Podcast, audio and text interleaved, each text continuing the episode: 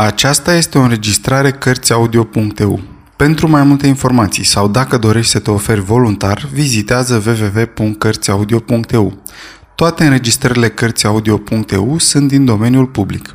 Jules Verne, Insula misterioasă, partea 1, capitolul 6. Inventarul naufragiaților. Nimic. Cârpă arsă. O excursie în pădure. Flora arborilor veșnic verzi. Un jacamar fugind urme de animale sălbatice, cocoșii de munte, un ciudat pescuit cu undița. Inventarul obiectelor deținute de naufragiații aerului, aruncați pe o coastă ce părea nelocuită, putea fi făcut repede. N-aveau cu ei nimic, afară de hainele pe care le purtau în momentul catastrofei. Trebuie totuși amintit un carnet și un ceas pe care Gedeon Spilett le păstrase din neatenție fără îndoială, dar n-aveau nicio armă, nicio unealtă, nici măcar un briceag. Pasagerii în acele aruncaseră totul pentru a ușura aerostatul. Eroii imaginari al lui Daniel Defoe sau ai lui Weiss, la fel ca și Selkirk și Reinald, naufragiați la Juan Fernandez sau în arhipelagul Auckland, nu s-au aflat niciodată într-o situație de sărăcie lucie. Fie că scoteau din vasul lor eșuate resurse de trai înbelșugate, grâne, animale, unelte, muniții, fie că vreo epavă ajungea la țărm, și asta le îngăduia să-și satisfacă primele necesități vitale. Nu se găseau de la început total dezarmați în fața naturii. Aici însă, naufragiații n-aveau niciun instrument, nicio unealtă. Trebuiau să obțină totul pornind de la nimic.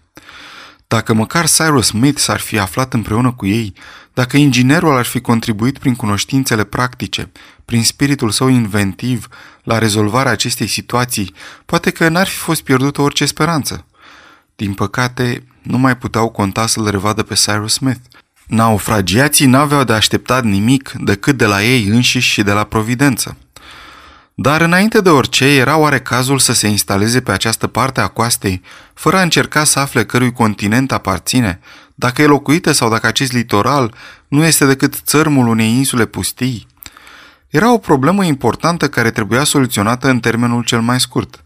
De soluționarea ei depindeau măsurile ce vor fi luate. Totuși, călăuzindu-se după părerea lui Pencroff, ei așteptară câteva zile înainte de a porni în explorare.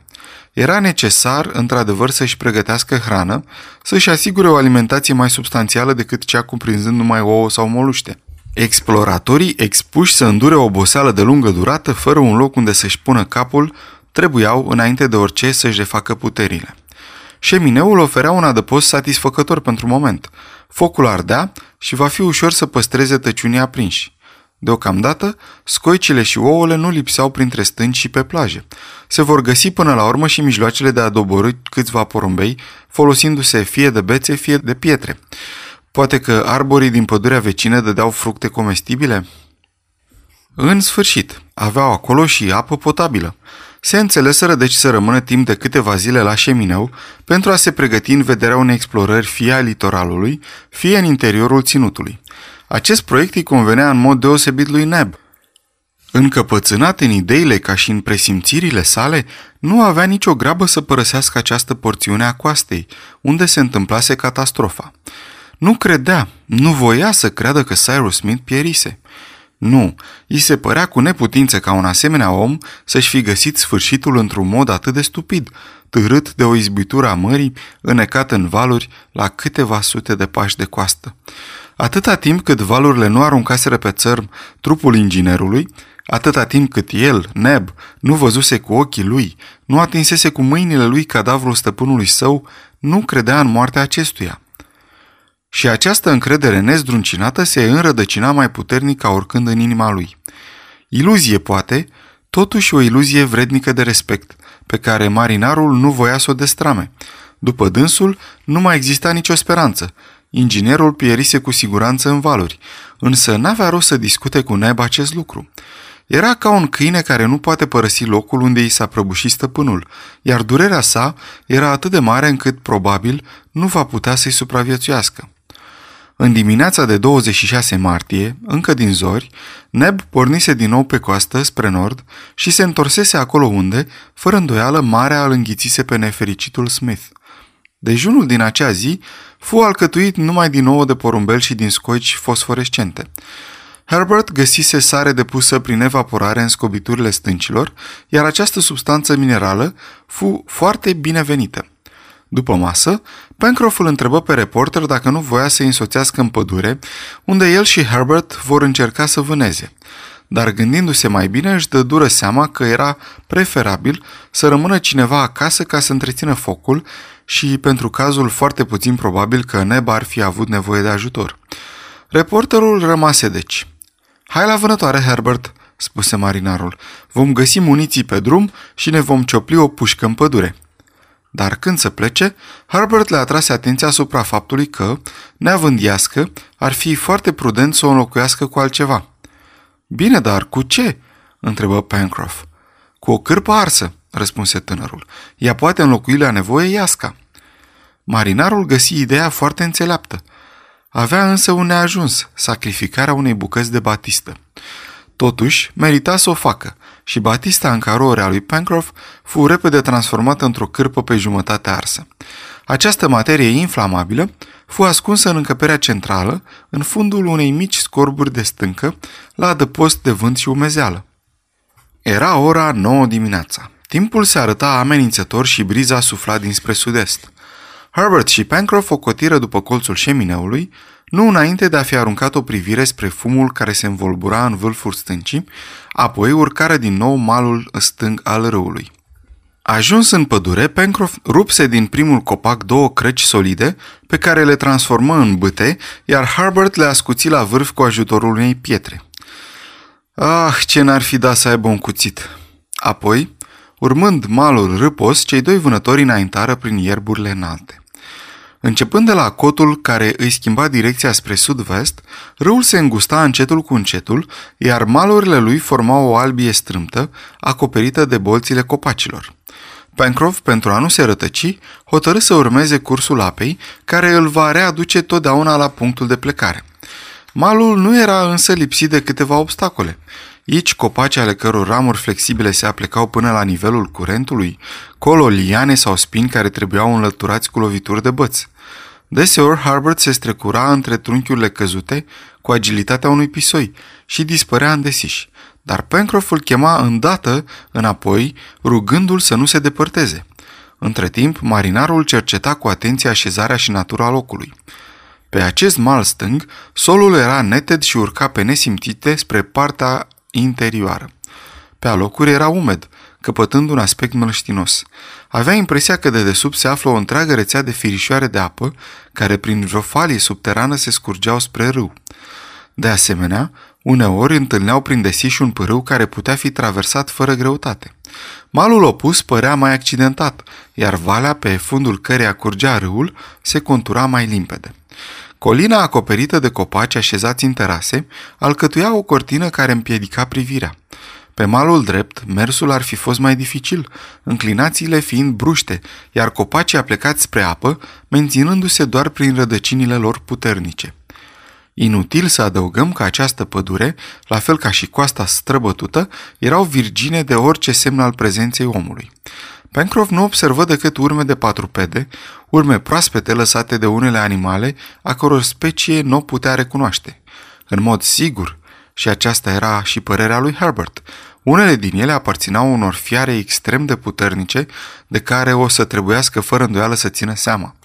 Dar nicăieri nu se vedeau semne de topor pe un trunchi de copac – nici resturile unui foc stins, nici amprenta unui picior de om, fapt care ar fi trebuit poate să-i bucure, întrucât, pe pământul acesta izolat în plin Pacific, prezența omului ar fi fost mai degrabă de temut decât de dorit.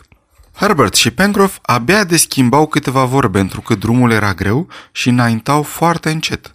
După o oră de mers, abia străbătuseră o milă. Până atunci, vânătoarea nu fusese rodnică. Totuși, câteva păsări zburătăceau, ciripind în rămuriși și păreau foarte sălbatice, de parcă omul le-ar fi inspirat instinctiv o îndreptățită teamă. Într-un loc mlăștinos al pădurii, Herbert semnală printre alte zburătoare o pasăre cu ciocul ascuțit și alungit, care semăna anatomic cu un pescăruș verde. Totuși, se deosebea de acesta din urmă prin penajul ei destul de aspru, având o strălucire metalică. Trebuie să fie un jacamar, spuse Harbert, încercând să se apropie pentru a-l privi în voie de la o distanță favorabilă.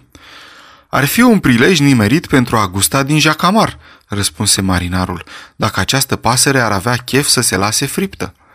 În aceeași clipă, o piatră aruncată cu dibăcie și forță de tânăr izbi pasărea la încheietura aripii, însă lovitura nu fu destul de puternică și jacamarul fugi cu toată viteza dispărând într-o clipă. Ce neîndemânatic sunt!" strigă Herbert. Nu, băiete," răspunse marinarul. Lovitura a fost bine țintită și numai ție putea să-ți scape pasărea. Haide, nu te necăji, o să o prindem altă dată. Explorarea continuă. Pe măsură ce vânătorii înaintau, copacii mult mai rar deveneau maestoși, însă niciunul nu dădea fructe comestibile. Pencroff căuta zadarnic câțiva din acei prețioși palmieri care pot fi folosiți în atâtea feluri în viața domestică și a căror prezență a fost semnalată până la a 40-a paralelă în emisfera boreală și numai până la a 35-a în emisfera australă. Însă această pădure nu era formată decât din conifere, ca deodarii recunoscuți mai înainte de Harbert, din Douglas, asemănători cu cei care cresc pe coasta de nord-vest a Americii și din brazi minunați având o înălțime de 150 de picioare. Tocmai atunci, un stol de păsărele cu un penaj frumos, cu coada lungă și lucioasă, se răspândi între ramuri, presărând cu penele lor fragile pământul care fu acoperit cu un puf fin. Herbert strânse câteva din aceste pene și, după ce le cercetă, spuse Sunt pene de curucu, Aș fi preferat o bibilică sau un cocoș sălbatic, răspunse Pencroft. Dar, mă rog, sunt bun de mâncat? Sunt bun de mâncat, ba chiar au carnea foarte fragedă, continuă Harbert. De altfel, dacă nu mă înșel, e ușor să te apropii de ei și să-i răpui cu lovituri de băț. Marinarul și tânărul, strecurându-se printre ierburi, ajunseră la rădăcinile unui copac, ale cărui ramuri joase erau înțesate de păsărele. Acești curucu așteptau să treacă prin preajma lor insectele care le serveau drept hrană. De jos li se vedeau piciorușele împodobite cu pene, strângând puternic crăcile subțiri care le slujeau drept sprijin. Vânătorii se săltară în vârfuri și cu bătele mânuite ca o seceră, doborâră șiruri întregi de păsări care nu se gândeau să-și ia zborul și se lăsau ucise într-un mod stupid. Abia după ce vreo sută căzură la pământ, se hotărâră celelalte să fugă. Bun, spuse Pencroff. Iată un vânat pe măsura unor vânători ca noi. Ar putea fi luat și cu mâna. Marinarul înșiră păsărelele ca pe niște ciocârlii pe o nuielușe flexibilă și explorarea continuă.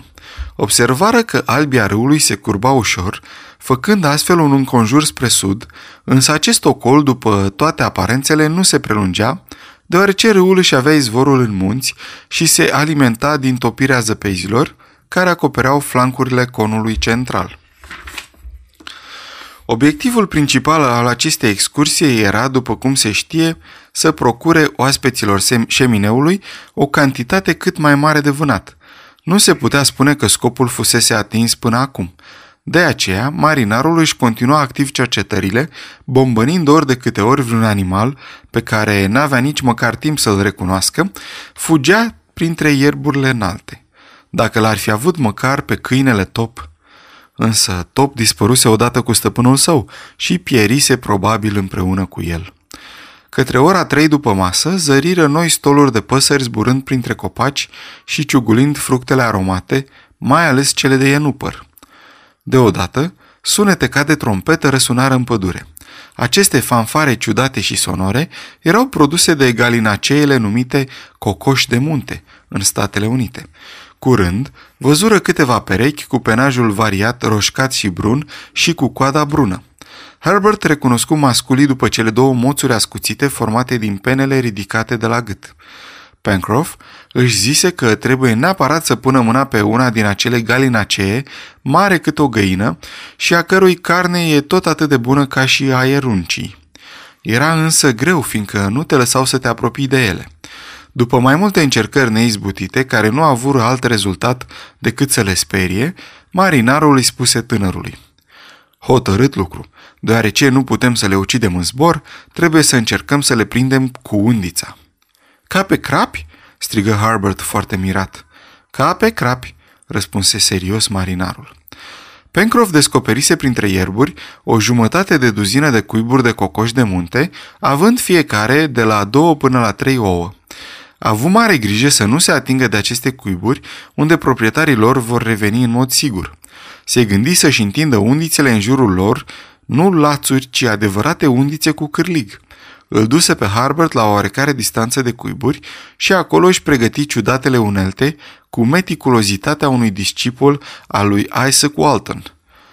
Isaac Walton este celebru autor al unui tratat despre pescuitul cu undița. Harbert urmărea această muncă cu un interes ușor de înțeles, îndoindu-se de reușită. Undițele fură confecționate din liane subțiri, legate unele de altele și lungi de 15 până la 20 de picioare.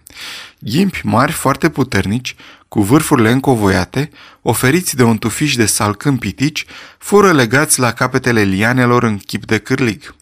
Niște viermi mari și roșii care se târau pe pământ ținură loc de momeală. După ce pregătirile fură terminate, Pencroff, strecurându-se cu iscusință printre ierburi, astfel încât să nu fie simțit, așeză undițele cu capătul înarmat cu cârlige cât mai aproape de cuiburile cocoșilor de munte. Apoi se întoarse, luă în mână celelalte capete și se ascunse împreună cu Harbert după un copac gros. Amândoi așteptară răbdători. Harbert, trebuie să o spunem, nu conta prea mult pe succesul inventivului Pencroff. O lungă jumătate de oră se scurse și, așa cum prevăzuse marinarul, mai multe perechi de cocoși de munte se întoarseră la cuibulurile lor. Țopăiau ciugulinte pe jos și nu simțeau deloc prezența vânătorilor, care de altfel avuseseră grijă să se așeze în direcția opusă vântului ce bătea spre galinacee. Desigur, în acea clipă tânărul era interesat din calea afară, își ținea răsuflarea, în timp ce Pencroff, cu ochii holbați, cu gura căscată, cu buzele mișcându-se, de parcă ar fi gustat o bucată de cocoș de munte, abia respira.